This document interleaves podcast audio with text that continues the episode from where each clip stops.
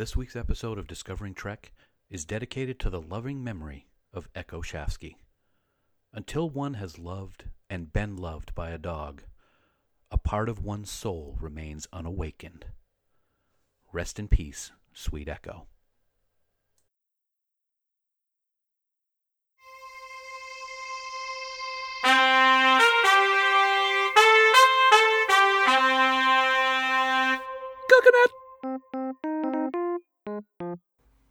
The Trek Geeks Podcast Network is proud to have Fansets as its presenting sponsor. Fansets is the place for amazing pin collectibles with over 200 officially licensed Star Trek pins and new releases every month. Stay tuned for a special discount code good on your next order at fansets.com just for Discovering Trek listeners. Fansets. Our pins have character. A budding friendship, a daring rescue, and a heartbreaking betrayal. Season 3 of Star Trek Discovery continues to take us literally where no Star Trek show has gone before. Last week, the USS Discovery and her crew returned to Starfleet and began to have a positive outlook of their future in the future. But this week sends Michael on a daring rescue mission that could cost a lot more than she anticipated. What'll happen when she faces the Emerald Chain? Well, let's find out. Welcome aboard, everyone. My name is Dan Davidson, and we are Discovering Trek.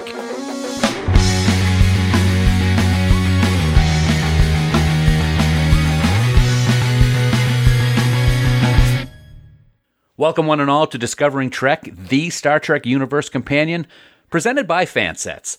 Last week, Discovery finally found Starfleet and helped prove that they're still worthy of helping, and this week they continue to show the Admiral that they are ready for whatever he throws at them.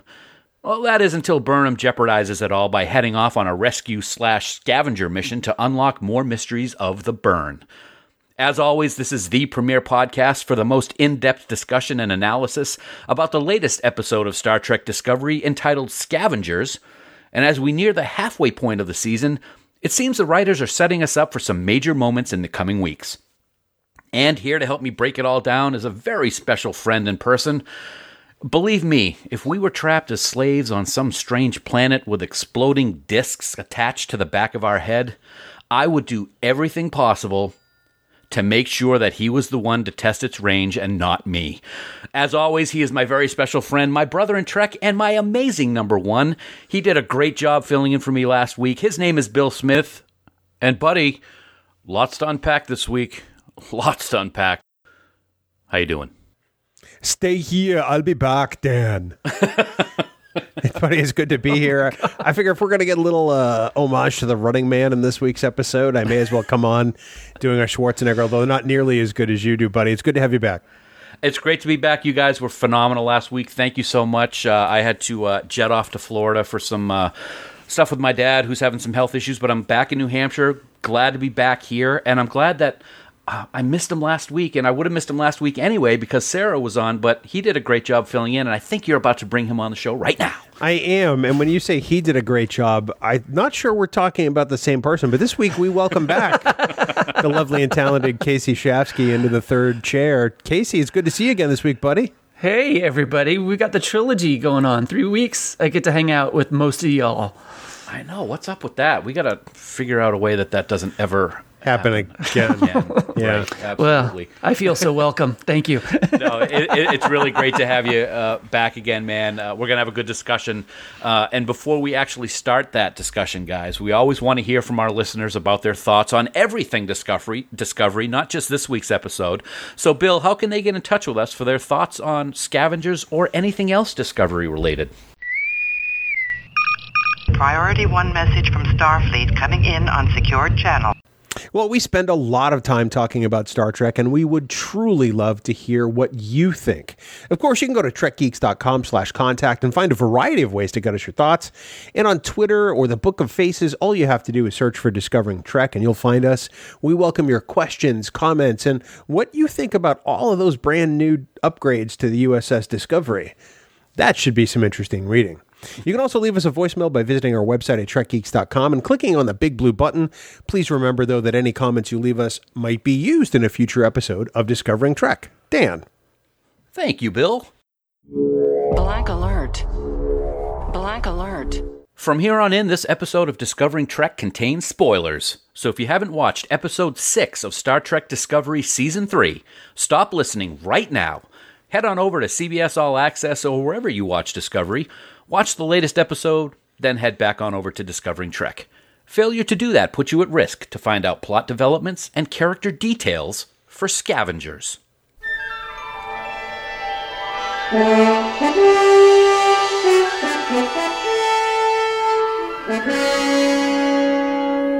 Episode 306 of Star Trek Discovery, Scavengers, is written by Ann Kofel Saunders and directed by Doug Aarniokoski. After receiving a message from Book, Burnham and Georgiou embark on a rogue mission to find him, leaving Saru to pick up the pieces with Admiral Vance. Meanwhile, Stamets forms an unexpected bond with Adira. Originally released on November 19th, 2020, it is the sixth episode of Star Trek Discovery's third season. Trainees, to the briefing room. Well, gentlemen, we always love to gather here in the briefing room to start our discussion on this week's episode. So let's get our high level thoughts thumbs up or thumbs down, and why. I'll start off this week. I'm going to give it a, a thumbs up. Uh, there were some parts of the episode that I really liked, and there were parts of the episode that I didn't. Uh, the episode had a, a lot going on, and I think it may have suffered a bit because of that, but there were some parts that really nailed it for sure, Casey. Yeah, I hear you. I'm for this episode. I I give no thumbs either way. I am just flat horizontal on this. Uh, the episode had me indifferent to it, except for a couple of spectacular scenes and Michelle Yeoh. Yeah, I have to agree. You know, originally I said thumbs down, but after hearing Casey, I think I have to agree with him. I've got one thumbs up for some some wonderful scenes this week, especially involving Stamets and Adira and Gray, and like like Casey said, Michelle Yeoh, and then thumbs down for a whole bunch of other things. So I think I'm kind of a wash this week at a flat neutral, Dan. Yeah, I've been hearing and reading a lot this week about uh, people's reactions, and I'm it's the same thing. I gave it a one thumbs up. I didn't differentiate one or two. I did give it a one. Um, it wasn't my favorite episode of the season, and a lot of people are saying the same thing. It was just kind of fell flat, or there were only some certain parts that were good. So it'll be an interesting discussion, and um, so let's kick off that discussion, and let's just get it out of the way first, guys, because I know that there's been a ton of discussion about it online. People's heads are exploding. See what I did there? Um, the USS Discovery NCC 1031 A. Yeah. A? A lot of stuff going on about that. Um, people are saying, well, that's not what it was in Calypso, and, and why is it named the A? Here's my take on it, and then we're going to obviously get into the discussion. The Enterprise, original Enterprise, was not renamed the A after it did its refit. This was a refit, so should it have been renamed the A? Probably not. But what I'm thinking is, for all intents and purposes, the 930 years in the future, Discovery was destroyed a thousand years ago, and uh, Stardate, whatever the Stardate was, I can't remember it. So why not launch a new ship and have it be the Discovery A? That's what I'm thinking might be the case. I don't know if we're ever going to get any explanation on why it was renamed with an A, but I know it's causing a whole lot of angst out in social media, Bill. I, I, I agree with you. I don't think it needs an explanation. Um, I think the one you give is, is perfectly plausible. You know, the ship was destroyed a thousand years ago. Um, the A is meant to signify a next generation of the ship, and with all the upgrades it's received, it is practically a different ship. It looks the same in many ways internally, but on the outside, even the hull plating has changed. Mm-hmm. Uh, the mm-hmm. engines, we got the the detached warp nacelles, which I still don't understand. No, I don't. Um, you know, a, a, among an entirety of other changes. So I'm fine with it. I, I think that it opens up a, a world of of new possibilities for this ship. Uh, regarding the Calypso angle, um, I can't believe how many people are losing their damn minds over that. right. Um, I mean, it's let's take the real world explanation first, and then I'm going to go back to Star Trek explanation. In the real world, I think that Alex Kurtzman just fell in love with the idea of setting Discovery a thousand years in the future after Michael Chabon's Calypso. I think that's honestly what happened, and uh, everything else that's happened now is retcon. Of course, um, Calypso didn't have a, an A on the hull of the Discovery, right? So that begs the question did that happen in a different timeline? And that's entirely possible. Could that have happened outside the fabric of the prime timeline? Yes, mm-hmm. absolutely. So that's that's kind of where I'm taking it. Um, aside from the fact that it's just it's a mistake and it's retconning. That's exactly what I was going to say. Or because it happens because we're all human, maybe it was just a mistake. And it's not like that's never happened before in Star Trek history uh, from 1966 all the way up till now. So, Well, since Chabon said initially that he wanted Calypso to quote stand apart from the fabric of Star Trek and be its own standalone story, I have to believe that it was never intended for that to become a part of Star Trek's future. At least based on his own words in an interview, I think with CNET back in the day. I think that Kurtzman just wanted it to be that way, and that's fine. I have no problems with that, but it does create that obvious vacuum, and that's why I say maybe it's a different timeline. Yeah. Maybe we'll be. find out. So, so Casey, uh, wh- while we're talking about the Discovery A, of course, it was pretty cool to see all the different upgrades that the ship has gotten, both interior and exterior.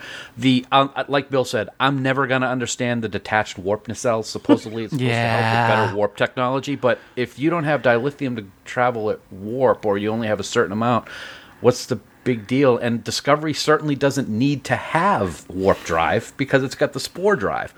I think it's just kind of a cool moment that you could show the programmable matter separating it, the the warp mm-hmm. engines from the Discovery. But what else did you like about that scene where we saw all the different upgrades that were going on with the ship? Well, I, I really liked that it seemed that the Federation and Starfleet gave a actual reason for this ship to not be a violation, obvious violation of the temporal accords.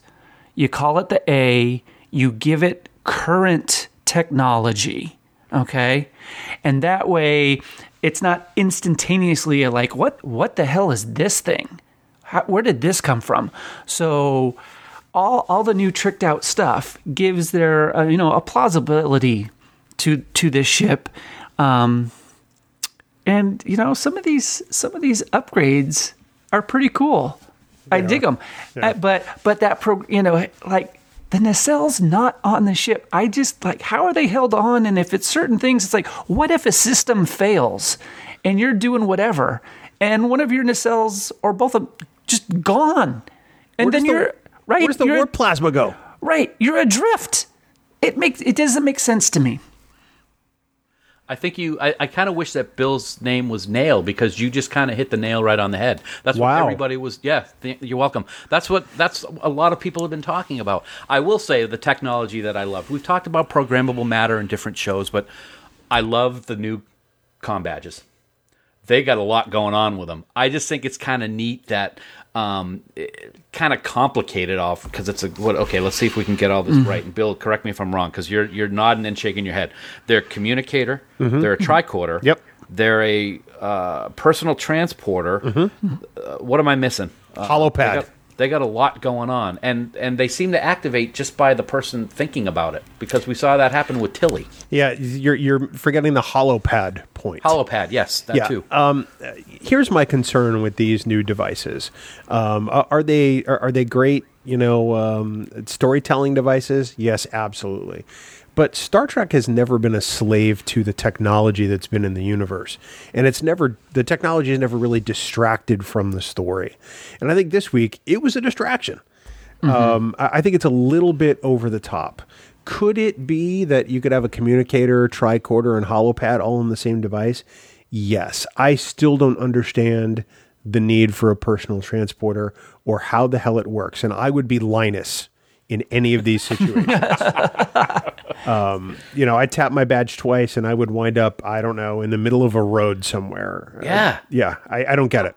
how do they how do they if they're using a personal transporter is it like somehow like like fused to your cerebellum so that you just think of where you need want to go and then you'll go there because that's what was going on with Linus and and I got to say that was a little over the top I got a little I got a little cheesy at the end after like what the fourth time it happened Yeah, or yeah. third Yeah. time um, but yeah that, good questions um it, it, I think I think the special effects aspect of it, having all that stuff right in front of them, and, and how how the programmable matter and the and the and the tr- and the um, com badge kind of adjust to the person that's using it. I thought that was kind of a, an interesting take on it, Casey. It it is. I I I think a very just straight out technical issue is now that you have these things that come in front of the actors' faces and distort it, I found that hugely distracting. And instead of it being, you know, maybe a foot or so down from eye level on them, so we can still clearly see their faces. Um, ah, you know, I just look at that and I go, well, okay, now, like Bill said, now I'm just looking at the technology and I'm not paying near as much to the, the actor Okay. And what they're that doing. makes sense. It, it makes perfect sense. I was going to say, don't we usually get that on the bridge? But then you then you said how it's a little bit down from the camera. So like when the communications station, you see all that stuff in front of the actor, but you still see like a little bit of him above that. So I can I can see where you're going with. it. Well, and even then, there's enough clear space on the bridge stations that you can obviously see the actor's face. Um, it doesn't obstruct what's going on in the scene. I thought that it was interesting how all of these fossils, and by fossils I mean the Discovery crew, were able to take to this technology like that Instantly, yeah. Right? instantly. Yeah, okay, maybe it took three weeks, but whatever. Uh, Tilly's using it like she was born with it, and that's great. But it's, I think three weeks is is a bit of a short time frame. Maybe it should have been three months. that would be more realistic. Yeah, that'd be a lot more realistic. Yeah. I, you know, uh, working with with people in technology like I do, nobody learns anything in three weeks. No. Sometimes nobody learns technology ever. yeah, that's Anyway, true. so Hey. it's okay I figured out my fax machine last week. with your 9200 baud modem. Um, so let's get to the story. There were several different storylines going on. I want to save my favorite for last, so we'll talk about Stamets later on. But let's talk about um, the rescue mission uh, with Burnham directing, uh, disobeying direct orders from Saru, and we'll get into that aspect later on.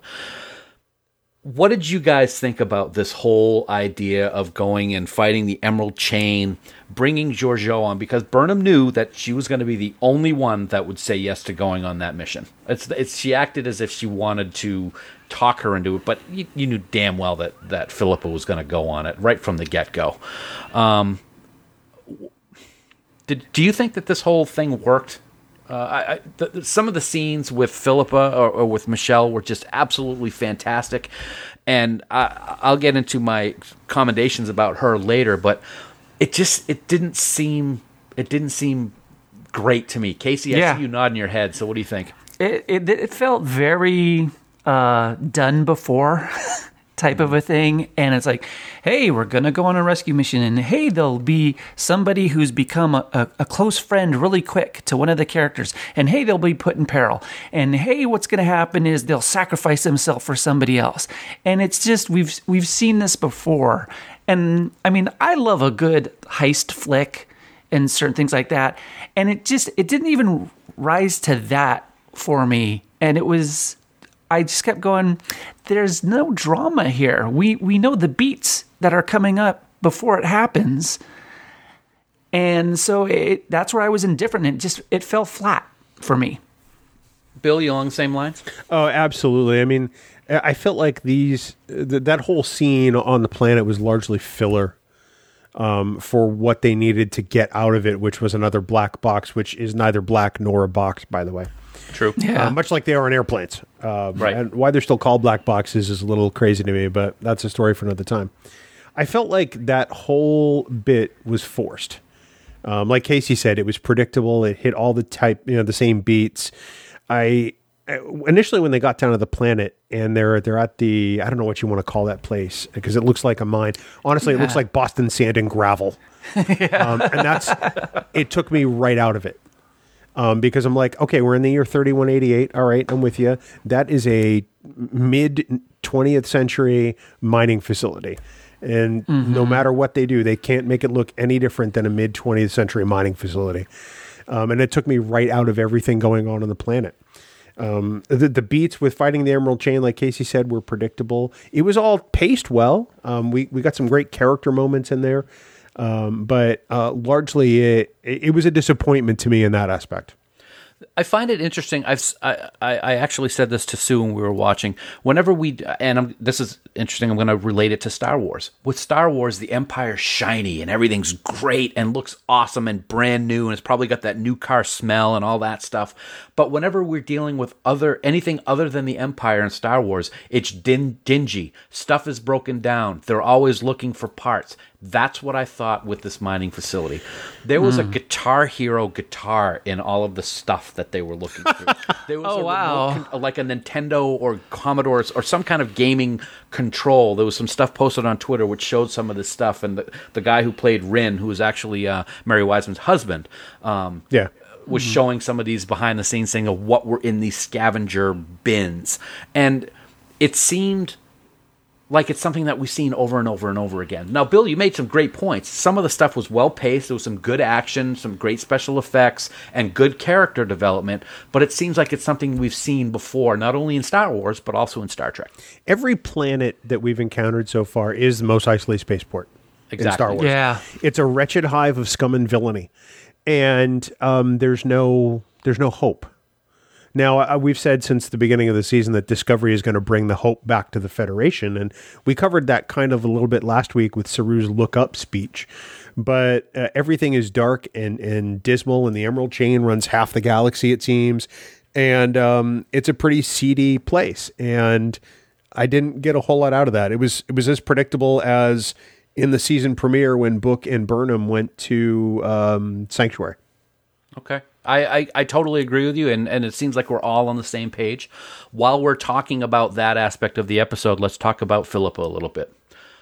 Obviously, Kovich did something to her. We don't know what yet. He triggered something somehow. Was it just something as simple as his glasses weren't really regular glasses? Something happened during that debriefing, in my opinion, that is causing her to have these moments of freezing and having, you know, she collapsed a couple of times in this week's episode. So, what I don't I don't know if I want to get into what do you think it is yet because that's something that we can do in long range scans or something like like that. But did you also think that it was an ex- extremely convenient writing apparatus for her to freeze at the moment she did during the battle, Casey? Because that's what Oh, I yeah. thought.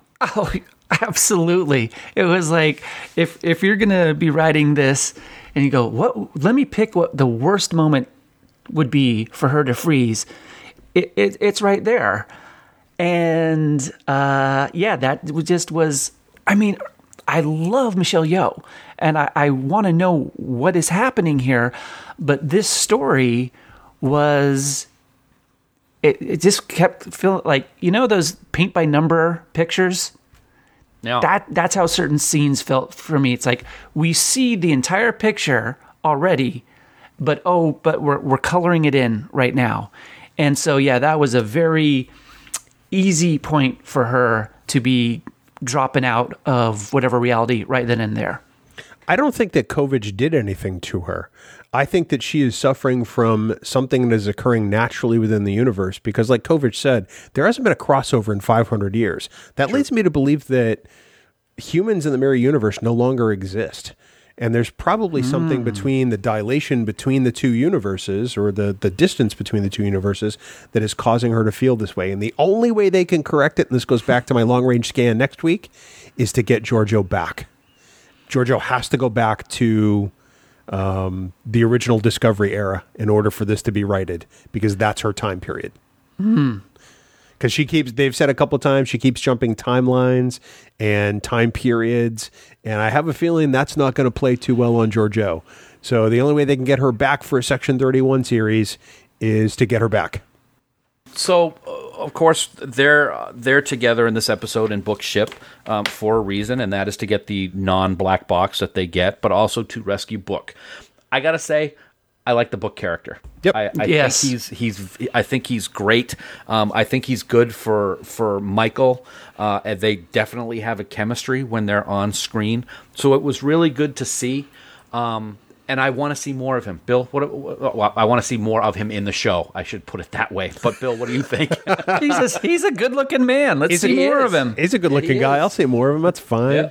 Um, I I think that it's easier to explain Michael's detachment if she's in love with Book, and I think that's pretty evident after Hundred this. percent week. agree. It's not that she essentially let everybody go because that was just hard to swallow. Michael Burnham is Starfleet through and through. Um, you know, she's the reason they're there in the future. You know, she didn't just have a year off and go, ah, I don't really want to do the Starfleet thing anymore. I don't know if my heart's in it. No, she waited every day for Discovery to show up.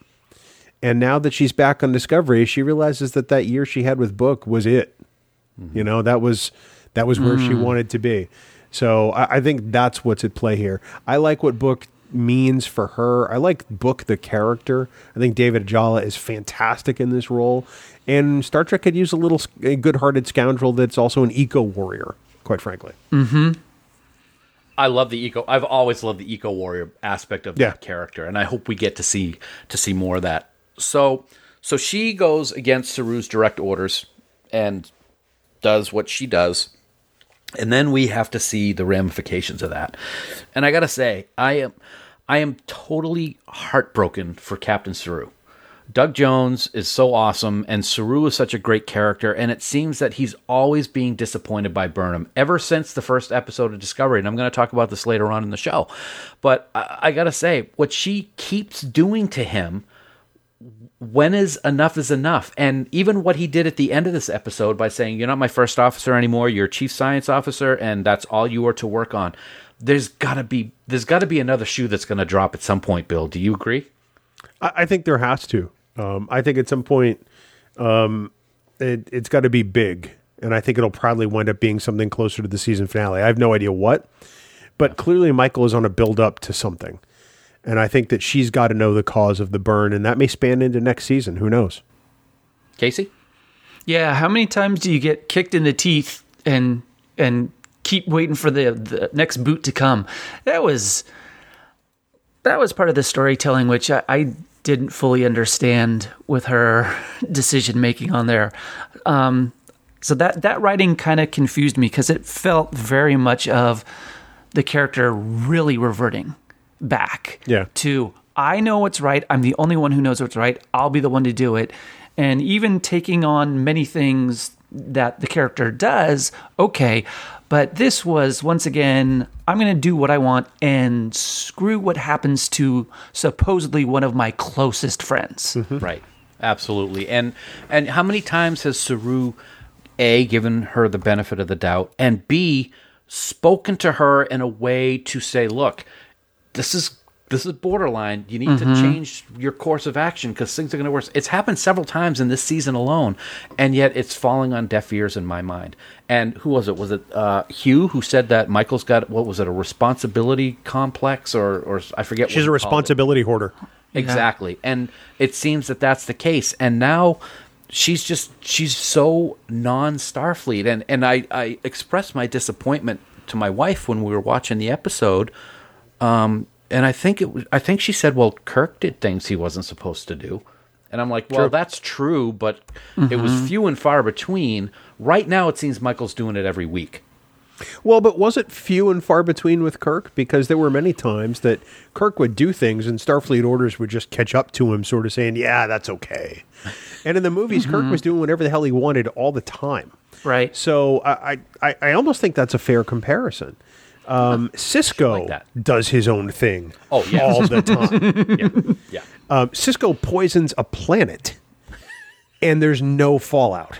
Right. So uh, I can believe that Michael Burnham is still. She's very like Casey said. She's regressed. She's very much season one Vulcan. Hello, Battle of the Binary Stars. Michael Burnham, where she's the only one who's right and she's the only one with the plan. I agree with Casey one hundred percent.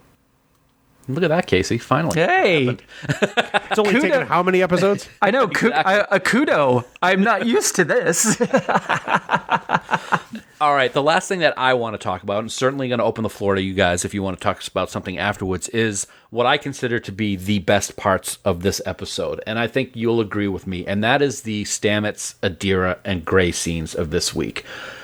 These episodes, or or excuse me, these parts of the episode were brilliantly acted, wonderfully scored. You saw the emotion. Everybody seems to really hit it off well on on the set, and they they feed off of each other. And Stamets, this was this was by far my favorite Anthony Rapp episode uh, with what he did. He wasn't in a lot of the episode, but the parts that he were in were so far superior than the rest of the episode that he was just spectacular. Bill, what do you think? I, I can't agree any more than that. I mean, it, it's it, it, they were the most beautiful parts of this episode, and they were also the scenes that weren't obfuscated by technology. They were the Yes. scenes that were about people, and the technology played a secondary role.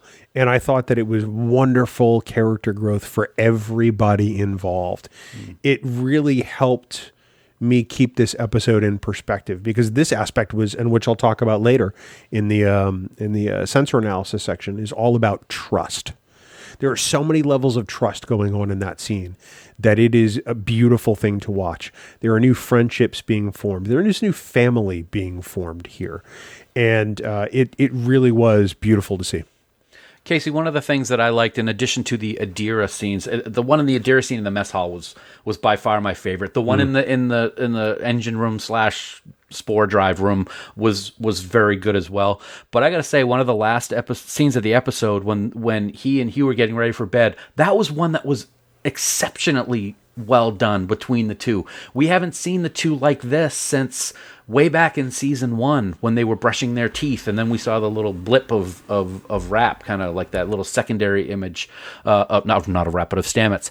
Um, what what did you think? Do you did you like that one as well as as much as I seem to have liked it also? Oh, absolutely. There was a sincere and sweet quality to these scenes that I think grounded all the other stuff that that was was happening where it was like these these are people. And and as we saw in the episode like everybody is changing. And certain things are for better of who they are and some not. And yeah ha- showing once again two loving caring people together sharing what's going on. And and you know kind of the the little give and take back and forth of seeing when somebody's growing and becoming and being able to to uh, have some playful banter with that is was just amazing. And you know yeah the Adira Gray Stamets scenes I mean people are looking out for each other and they're really and they're going we you know we're we have to be here for each other so that that growth is coming on they were wonderful scenes Agreed. Um, I said that was my last thing, but I lied because I had one more thing that I wanted to bring up. the Sorry. liar yeah, and that's the burn. And I want to get your guys' take Mm-hmm. on this. Do you think that Admiral Vance knows a lot more about the burn than he's saying? Because every time Michael brings it up, he's got a look in his eyes where he's he won't look her in the eye. He's kind of looking down, and he tries to change the conversation immediately. Bill, am I off base with that? I don't think you're off base. I just don't agree. Okay. Um, because I think that this is a guy who, for his entire career, has been having to put out one fire or another every single day of his life. And now that he's the commander in chief of Starfleet, he's got to put out all of the fires. And now he's got Michael Burnham burning a hole in his pocket, literally, practically. and um, it's just, uh, I imagine that he's got a short fuse. I imagine he's weary. And I think for me, that's what it is. Now, could that be that he has more info? Oh yeah, absolutely. I just don't necessarily. I'm not on board with with that theory just yet. okay, that's fine. That's cool. What about you, Casey?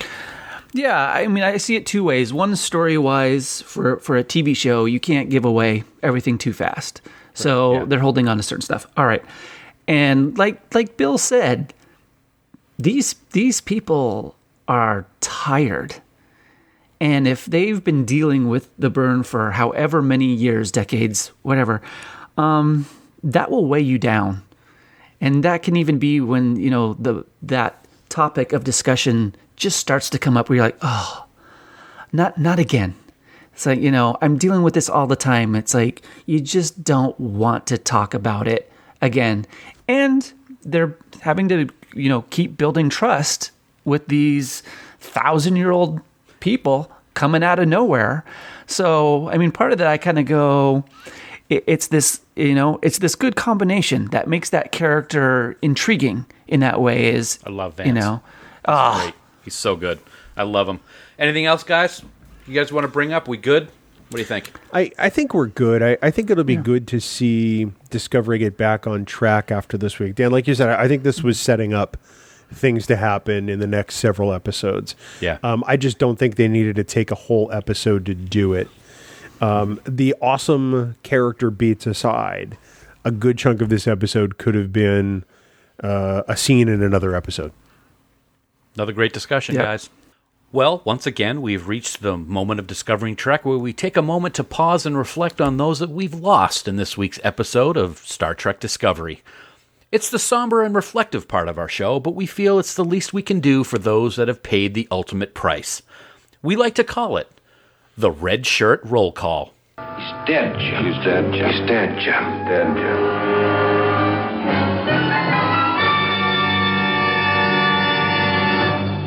So, Bill, buddy, let's see if we can get ahead of things this week uh, in the Red Shirt Roll Call. it's all yours, man. Go for it. Uh, well, let's see if we can elevate the conversation here. Oh, well, of course, this week, Dan, the Red Shirt Roll Call returns as we bid adieu, adieu to you and you and you to a whole bunch of server, a whole bunch of Emerald Chain Stooges, as Georgiou and Burnham liberate the laborers. I mean, those guys were getting vaporized right and left. Vaporized. It, it, as soon as that, as soon as Bookship was flying, you know, vertical through the the, the Yes. mining town or whatever it was, that was a pretty amazing shot. And you just see Mm-hmm. them picking off people all over the place. Georgiou targeting ships in the air. It was it was pretty brutal. Lots of explosions. Yes. But how can we forget the headstrong Bajoran dude Oh. whose noggin Ah. was rather unceremoniously separated from the rest of his torso when he ran past the towers on the planet Hunhao? This seemed like an homage to the Paul Michael Glaser film The Running Man. That's right.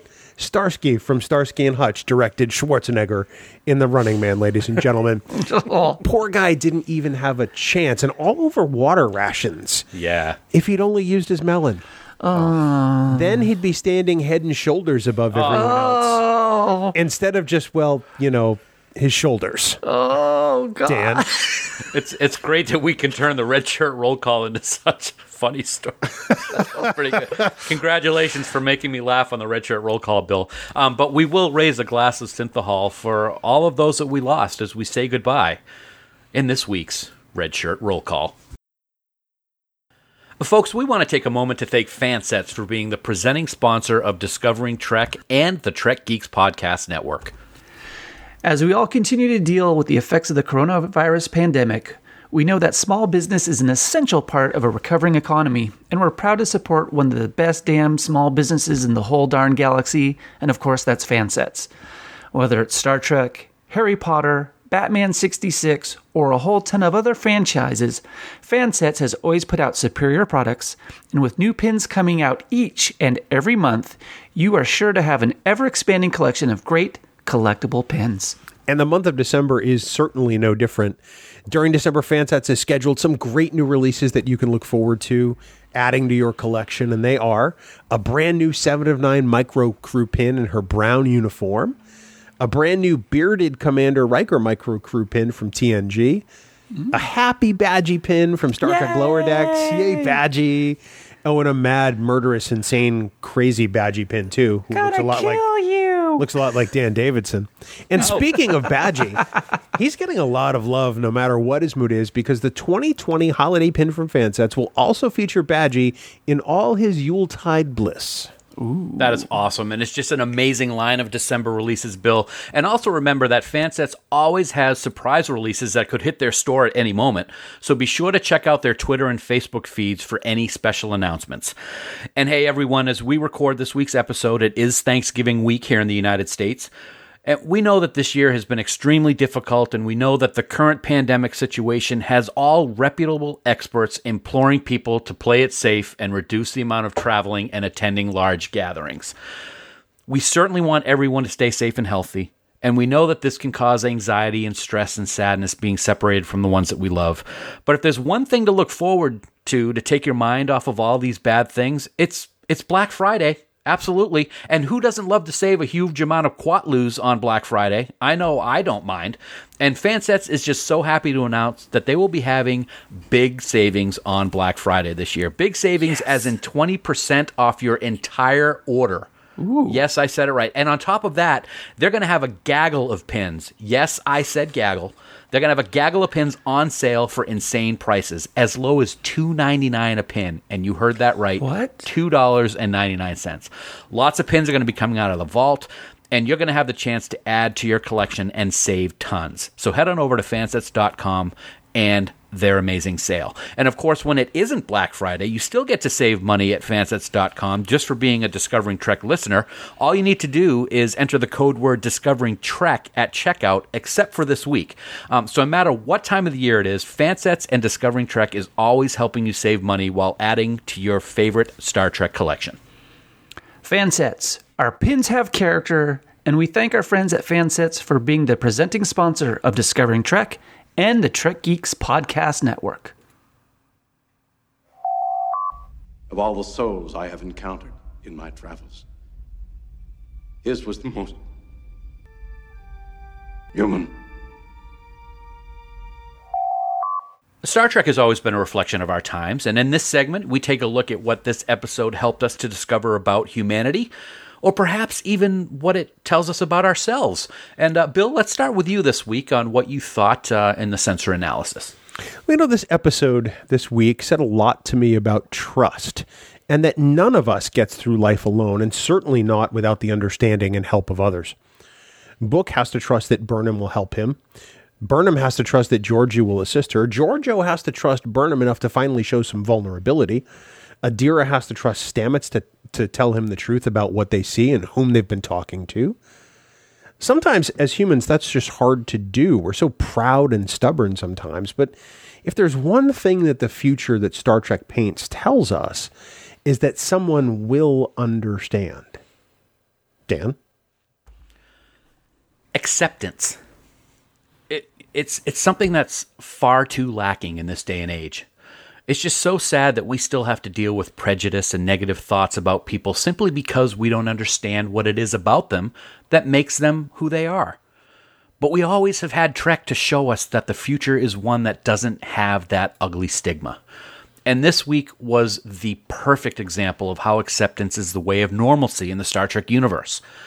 Stamets sees Adira talking to, quote, herself and decides to open up a conversation with her. And he doesn't bat an eye when Adira says that Gray, her boyfriend who died, is sitting there with him and having a conversation. He accepts her explanation because he's gone through something similar, and frankly, because it's the right thing to do. How many of us in today's world have seen someone who looks like they are talking to themselves and you just keep walking by because the person was, quote, crazy or weird? It's really sad, and, and I'm ashamed to say I've done it myself. But Stamets accepts Adira and believes her. I long for the day when the out of the ordinary is appreciated instead of ridiculed, when it's understood instead of ignored, and most importantly, when it's accepted instead of shunned. I got to thank Anthony Rapp and, and Blu Del Barrio so much for showing us and teaching us how we should accept people today. It's a lesson that sadly far too many of us need to learn. Casey. Yeah. Uh, this week I relearned a hard lesson due to us having to euthanize one of our dogs. And the lesson that was brought forth to me was of generosity of the self and appreciation. Life continues to educate us that our time here is un- unknown, and we gloss over that fact, I think, far too often. Be as generous as you can be while still holding the responsibilities to your family. Our time is really the most precious commodity that we hold. Give time to others. Be generous in your actions towards them. Your sincere words and actions could be the one thing that someone needs right now. And appreciate those around you for all the support, care, kindness, and love that they give you. Reflect on their actions and think about how you can reciprocate back to them. Our actions can be large public demonstrations of our intentions, or they can be small private kindnesses. Give pieces of yourself without reserve and be appreciative and thankful without compromise or ego. Commendation, Palm Leaf of Axanar Peace Mission, Grankite Order of Tactics, Class of Excellence, Prantares Ribbon of Commendation. Okay, peeps, it's time for some awards uh, that really don't mean anything. Uh, but let's see who you picked this week to receive your Starfleet commendations. And uh, let's see, roll of the dice. Let's start with Bill. Bill, what you got, buddy? Oh, thank you. Well, first off, I have to give a Starfleet commendation to the phrase "the bomb," because apparently that has survived into the 32nd century when uh, Adira tells Stamets that he's the bomb. Um, yay, because um, now I can start using that phrase again and not have it be ironic. Oh, good. But no, in all seriousness, my uh, Starfleet commendations this week. First, I have to say to uh, to Doug Aarniokoski, the director of this week's episode, I love Doug's work. And he sets up shots that are beautiful to me. I love that there's always an extreme close up with a character in the background. I love that perspective. He had some real gorgeous shots on the planet this week. Uh, just everything all around the pacing, the visually everything looked fantastic. So Doug, hats off to you. And then my other commendation this week is to um, someone I'm going to start referring to as my queen, and that's Michelle Yeoh. I love Michelle Yeoh. I have always loved Michelle Yeoh, and have her in Star Trek has been uh, almost a dream come true. And Georgiou this week got more depth and texture. Yeah, we got some of the typical Georgiou stuff, um, especially when she's yelling at the Orion guy to form a sentence, which I just about spit out my coffee over. But uh, just another great performance. I I I want more Michelle Yeoh in Star Trek. I don't care how it happens, um, but I'm just happy that it's happening now. Casey, what you got, buddy? I want to give some props out to the location scout or scouts and the location manager managers for this episode. Um, having to deal with being on location and try to make something look like it's from the future is extremely difficult. And even though, you know, I didn't fully buy it in this episode, I want to commend them for the attempt that they made because that that's a very hard thing to try and pull off. And then I'm going to echo Bill, Michelle Yeoh. I mean, what she's a force of an actor from, you know, seeing her the first time in Tomorrow Never Dies and like, "Oh my god, who who is this badass who can act?" as well. And in Discovery, she brings this sly, fun wickedness to her character. And in this episode, yeah, we did see a little bit more range for her and deepen the character of Georgiou. I got a quick question for both you guys before I get into mine, and it goes to Bill's uh, commendation for uh, the direction that was done and and some of the scenes that you talked about, Casey, um, on the planet. Was that a Miranda class starship that was uh, in orbit when Yeoh was firing on the other ship? Yes, it was. Yeah. It, that was great. I was like, oh, that's a great callback. I love seeing it. Okay, so uh, my Starfleet commendations for this week, obviously based on what I talked about in the sensor analysis, I got to give my hats uh, my hat off to Anthony Rapp. Um, I don't need to say anything else that I didn't say in the humanity segment. He was just brilliant this week. Um, as with the both of you, I'm also going to give a commendation to Michelle Yeoh. I've kind of been worried that she was just going to be a smartass bully all season who would make snide comments and kick butt every once in a while. But this week showed how much Michelle is a master at her craft, and I can't wait to see what those incidents she is suffering from are all about.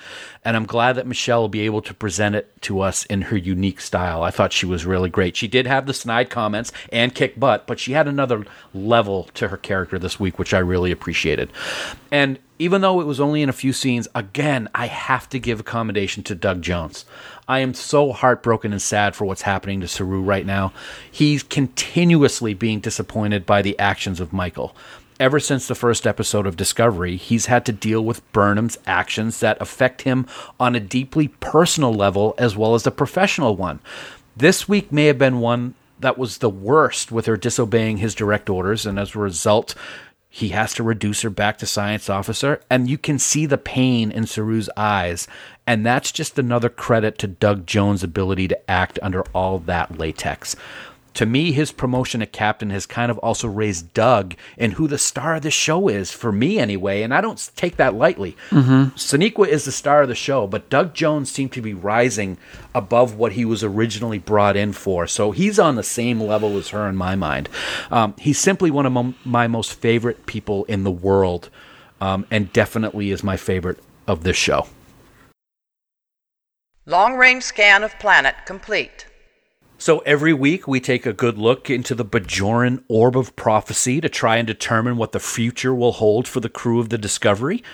We're we're usually wrong. We're almost always wrong, but every now and then we'll get one right. So what's up next for Discovery, people? And uh, Casey, well, let's start with you, pal. Well, I, I'm intrigued. I, I hope that we find out who the person is in the mask that Georgiou killed that we saw in her flashback visions.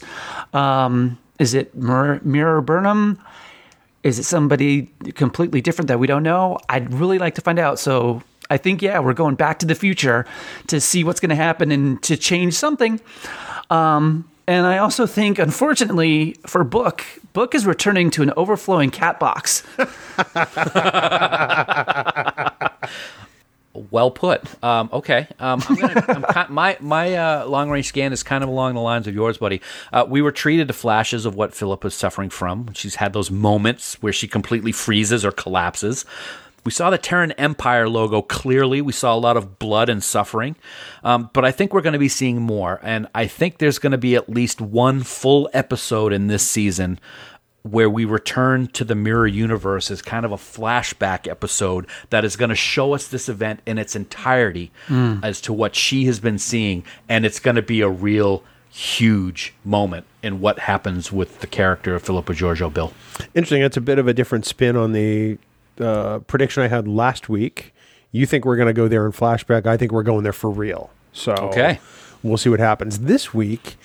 Um, I've got a bit of a departure related to this week's episode. We've heard for a while that the the big bad in this season would be somebody we recognize or somebody that was familiar to us, and so I'm going to say that Osyraa, the leader of the Emerald Chain, is Michael Burnham's mom. Oh, Whoa. We, we're all assuming it's an Orion because it's related to the Emerald Chain, but we haven't seen either Michael Burnham's mom or Osyraa yet, and this would allow us to get a, a real shocker reveal later on. Um, That's kind of where I'm at right now. I like that. Wow. I like that. And and and just as a little bit of a tease, I want to call back one long range scan that you had at the beginning of the season. We're going to talk about what's happening next week on Discovery in a moment, but in the previews this week, there were Vulcans. And you said as a long range scan earlier this season that you think the Vulcans are going to be a bad guy. So that'll be very interesting to see if that comes true because we could know as as uh, as soon as next week, buddy. We could, um, and we'll find out how wrong I actually am. Well, Casey, uh, you know what? What is this? Three weeks in a row you've been on now. So we are going to give you some uh, vacation time, and you Thank will God. be with us next week. We'll be returning. uh, we'll be welcoming Sarah back uh, to the the round table. But uh, what do we have coming up next week, bud? Well, next week, while grappling with the fallout of her recent actions and what her future might hold, Burnham agrees to represent the Federation in an intense debate with the about the release of politically sensitive but highly valuable burn data. It's Star Trek Discovery Season 3, Episode 7, Unification 3. Oh man, do we get some Spock? Oh god, oh god, oh god, oh god. So until then, remember that you can subscribe to Discovering Trek by searching for us on Apple Podcasts, Spotify, Google Podcasts, or by heading to discoverytrek.com. Quick tangent. Does anybody want to take a guess on the over under on the number of Spock references next week? Anybody? Seven. Dan. 47. 47. I think that's the correct answer. Plus, now you can support Discovering Trek and the Trek Geeks Network of podcasts by supporting us on Patreon. Get access to our unedited recordings of each and every episode on the network, as well as other exclusive content. Plus, there's our annual supporters pin from Fansets and our exclusive Trek Geeks Podcast Network t shirt, along with so many other perks. We'd like to take a moment to recognize the following amazing producers of Discovering Trek, and we are so grateful for their support.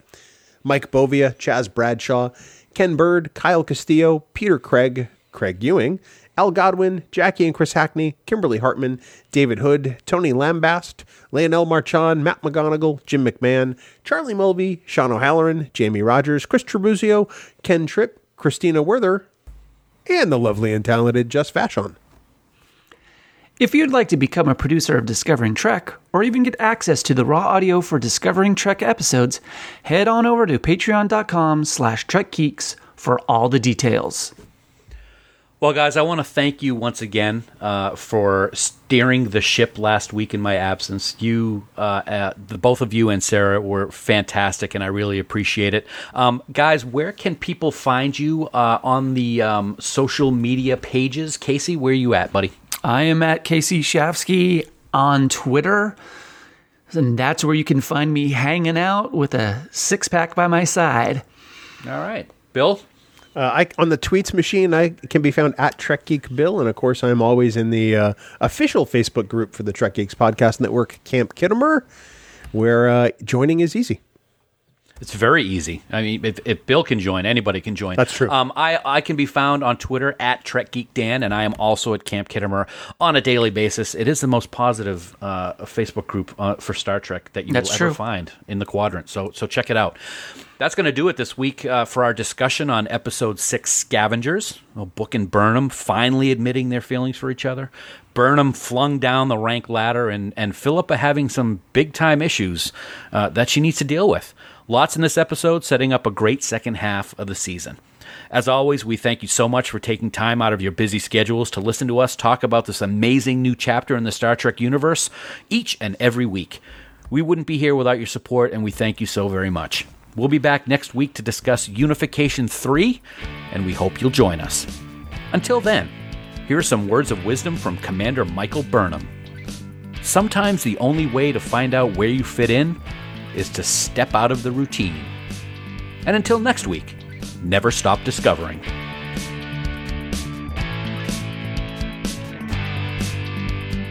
Music for Discovering Trek is provided by Five Year Mission. They're writing an original song for each episode of Star Trek. Hear more of their music at fiveyearmission.net. Discovering Trek is a production of Coconut Media Works. Executive producers Bill Smith and Dan Davidson. For more great Star Trek discussion, discover the other shows of the Trek Geeks Podcast Network at trekgeeks.com or find us in Apple Podcasts, Spotify, or your favorite podcast app.